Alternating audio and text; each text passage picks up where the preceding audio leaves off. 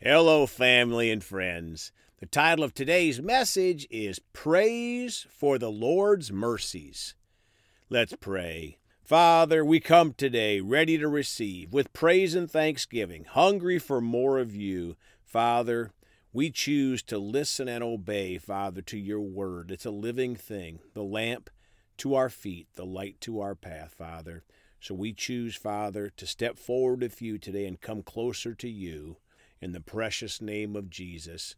Amen. Well, folks, isn't it amazing what you can learn from one chapter in the Bible? Or in this case, one psalm. God's Word is a living thing, praise God. Today we're going to focus on Psalm 103. Let's get started. Psalm 103 from the Amplified Bible. The title for this psalm is Praise for the Lord's Mercies a psalm of David. Number one, bless and affectionately praise the Lord, O my soul, and all that is deep within me, bless his holy name. Folks, when we praise the Lord in church or at home or in the car, etc., it shouldn't be a ho hum level of praise. This verse says to bless and affectionately praise him and all that is deep within me. Bless his holy name. What name? The name of Jesus encompasses all of the Jehovah names, praise God.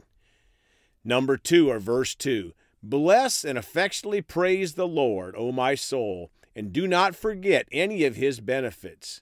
My friends, we are not to forget any of the benefits.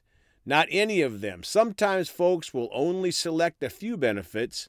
They take the salvation benefit but then don't take the divine protection benefit or the healing benefit.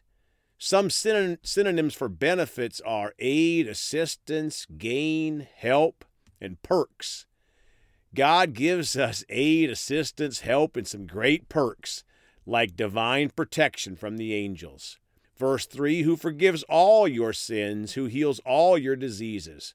Folks, some people will say, Well, God can't forgive me for this horrible sin but he can and will. This verse says, who forgives all your sins.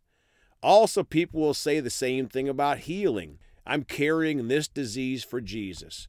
Folks, Jesus paid the price at Calvary, so we don't have to.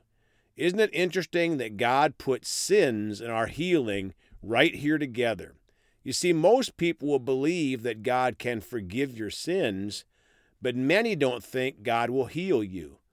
But this verse clearly says, and many, many other verses, that God heals all your diseases, not just the easy ones, but all of them.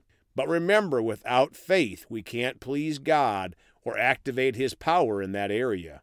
Verse 4 Who redeems your life from the pit, who crowns you lavishly with loving kindness and tender mercy.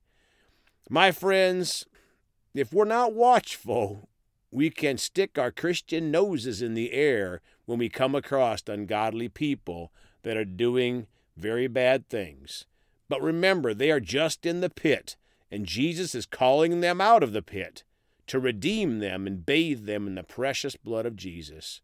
He'll crown them lavishly with loving kindness and tender mercy. We should be reflecting those same qualities to the lost. Those qualities are in us as we're born again Christians. 5. Who satisfies your years with good things so that your youth is renewed like the soaring eagles. Folks, God is a good God who gives good things, and one of those is renewing our youth like the soaring eagle. This is a great confession scripture. Remember, James 4 2 says, You do not have because you do not ask. Friends, God says to ask. James 4 3 says, You ask and do not receive because you ask amiss or improperly. Folks, you might say, How do I ask improperly? Well, in this verse about the eagle, you might pray that, Lord, if it is your will, please renew my youth like the eagles. Well, God can't answer that prayer because it is not in faith.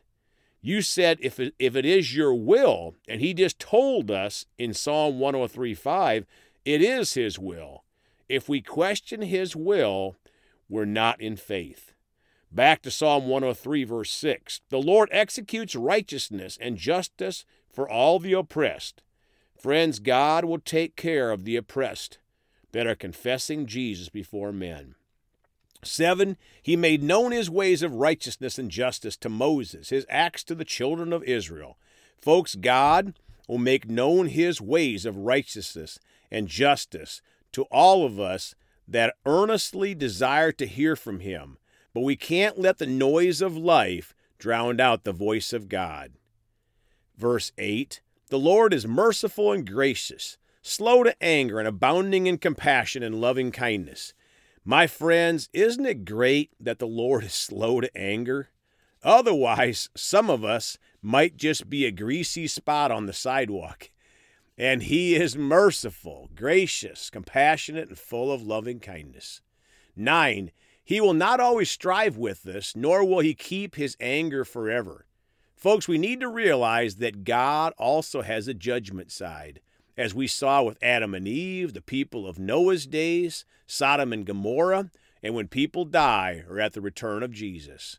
10. He has not dealt with us according to our sins as we deserve, nor rewarded us with punishment according to our wickedness.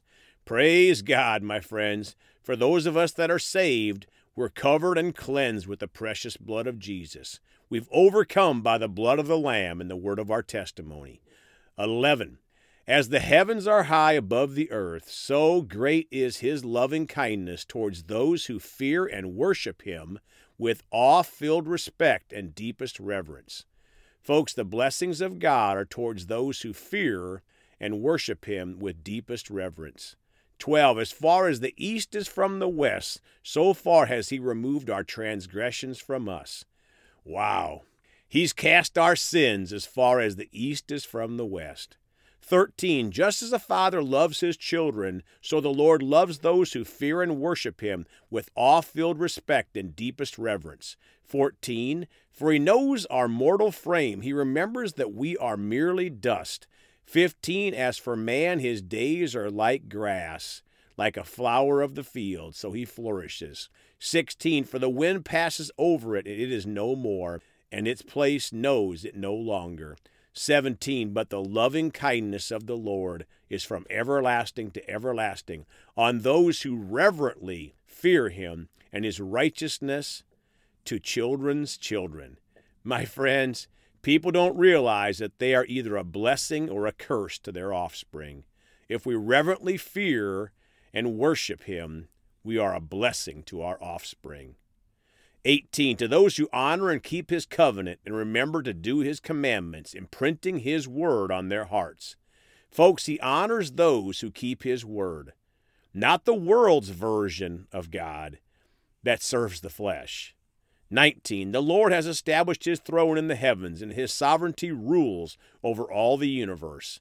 My friends, the universe is God's, and we look to heaven, our final resting place for eternity. 20. Bless the Lord, you his angels, you mighty ones who do his commandments, obeying the voice of his word. Let's read that again.